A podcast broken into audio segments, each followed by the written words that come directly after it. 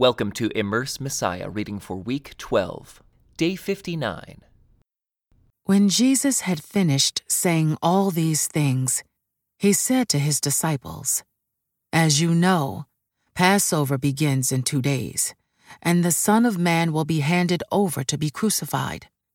At that same time, the leading priests and elders were meeting at the residence of Caiaphas, the high priest plotting how to capture Jesus secretly and kill him, but not during the Passover celebration, they agreed, or the people may riot. Meanwhile, Jesus was in Bethany at the home of Simon, a man who had previously had leprosy.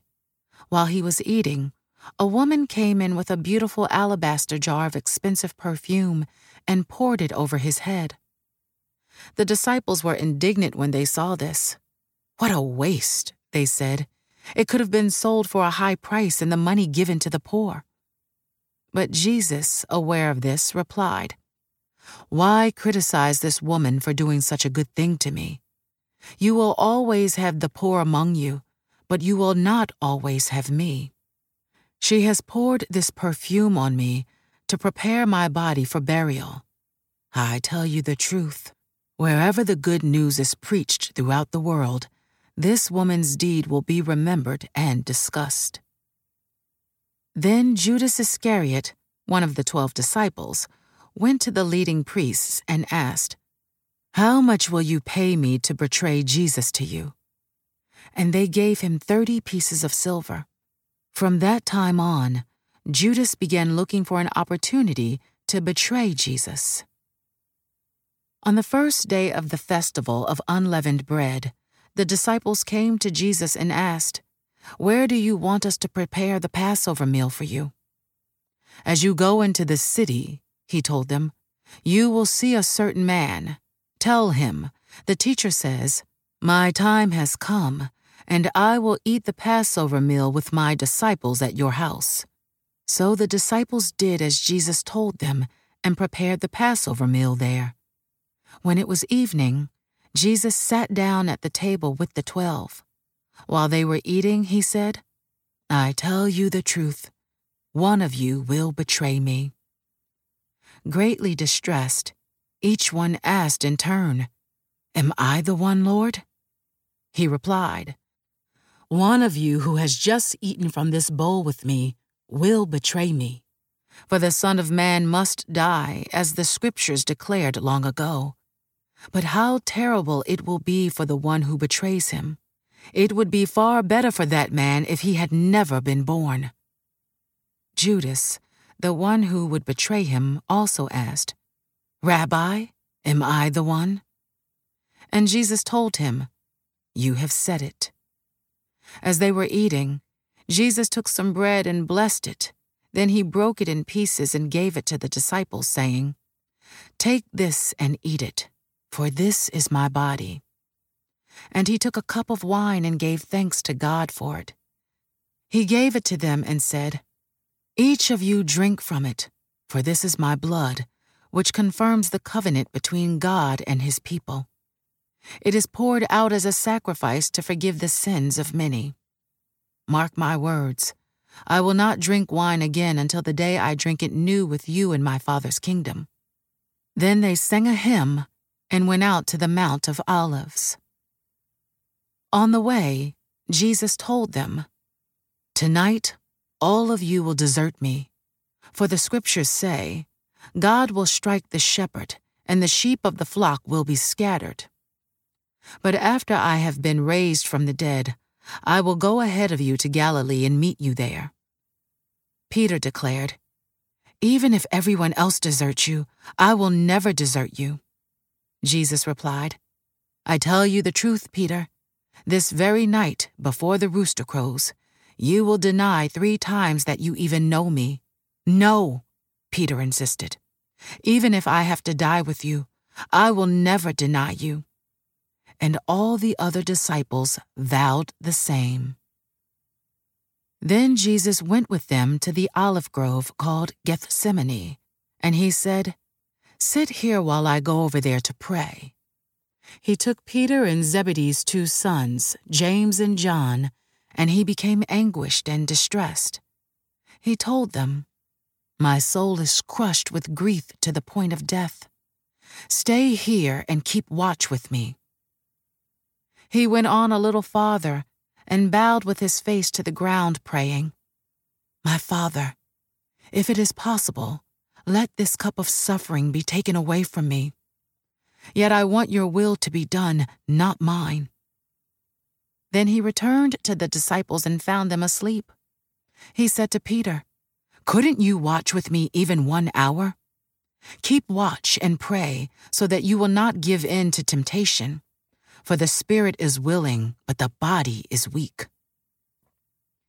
Then Jesus left them a second time and prayed, My Father, if this cup cannot be taken away unless I drink it, your will be done. When he returned to them again, he found them sleeping, for they couldn't keep their eyes open. So he went to pray a third time, saying the same things again. Then he came to the disciples and said, Go ahead and sleep, have your rest. But look, the time has come. The Son of Man is betrayed into the hands of sinners. Up, let's be going. Look, my betrayer is here. And even as Jesus said this, Judas, one of the twelve disciples, arrived with a crowd of men armed with swords and clubs. They had been sent by the leading priests and elders of the people. The traitor, Judas, had given them a prearranged signal.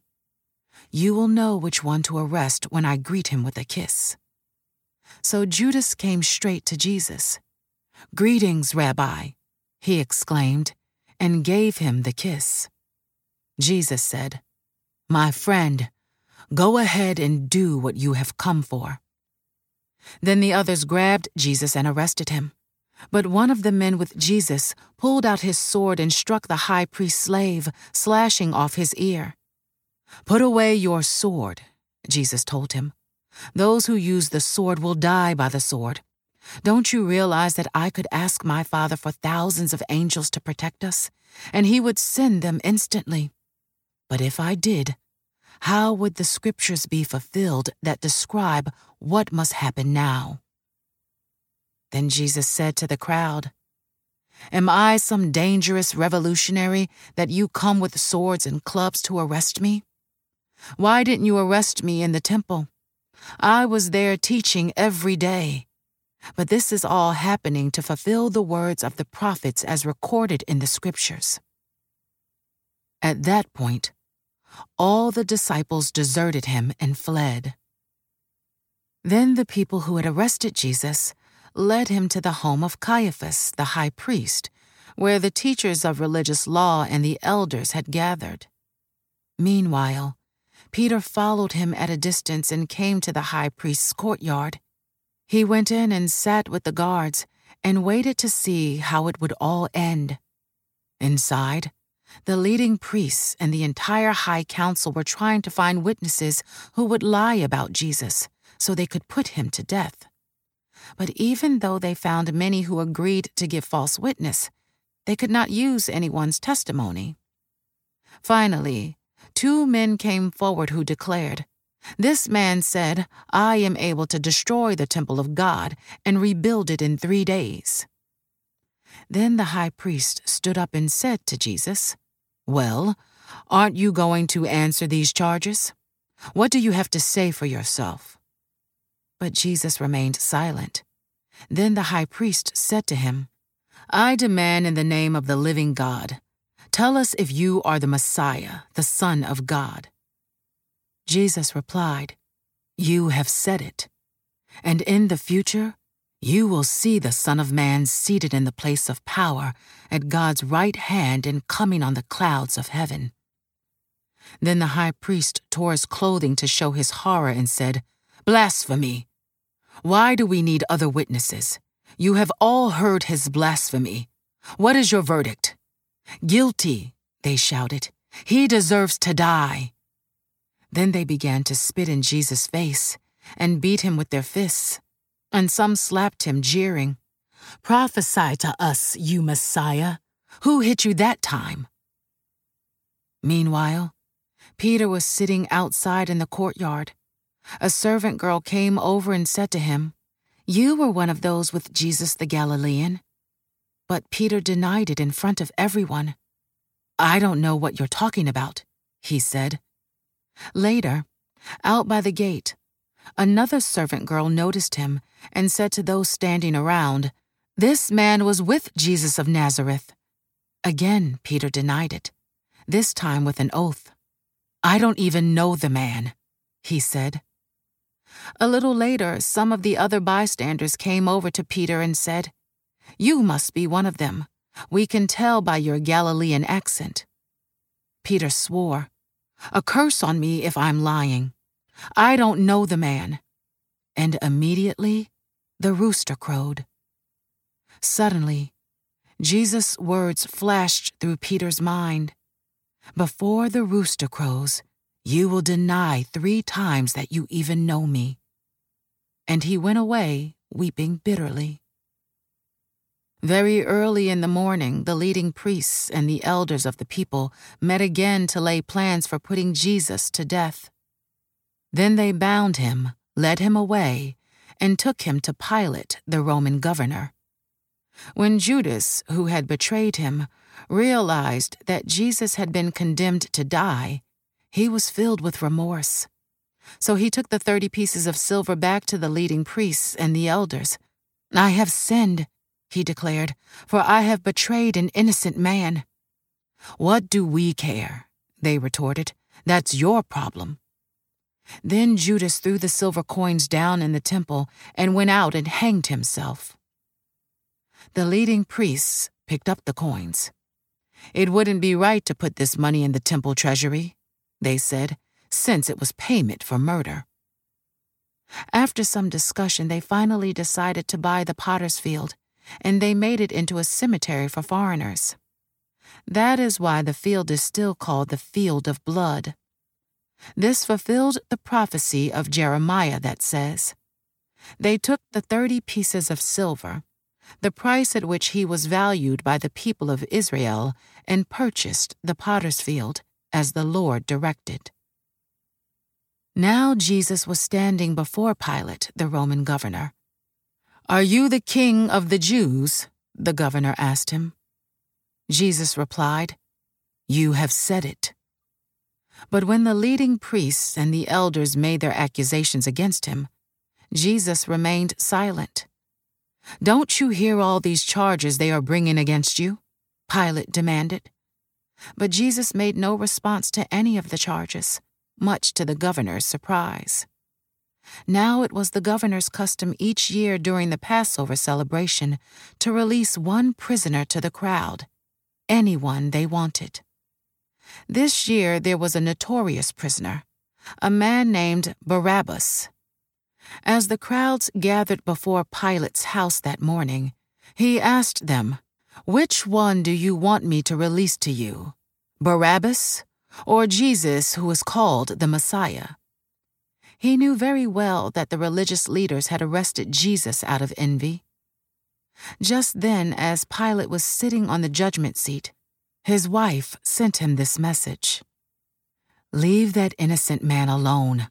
I suffered through a terrible nightmare about him last night. Meanwhile, the leading priests and the elders persuaded the crowd to ask for Barabbas to be released and for Jesus to be put to death. So the governor asked again, Which of these two do you want me to release to you? The crowd shouted back, Barabbas. Pilate responded, Then what should I do with Jesus who is called the Messiah? They shouted back, Crucify him. Why? Pilate demanded. What crime has he committed? But the mob roared even louder, Crucify him.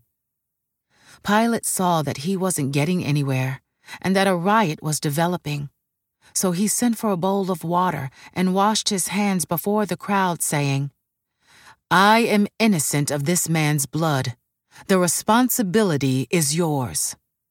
And all the people yelled back, We will take responsibility for his death, we and our children. So Pilate released Barabbas to them. He ordered Jesus flogged with a lead tipped whip, then turned him over to the Roman soldiers to be crucified. This concludes today's Immerse Reading Experience. Thank you for joining us.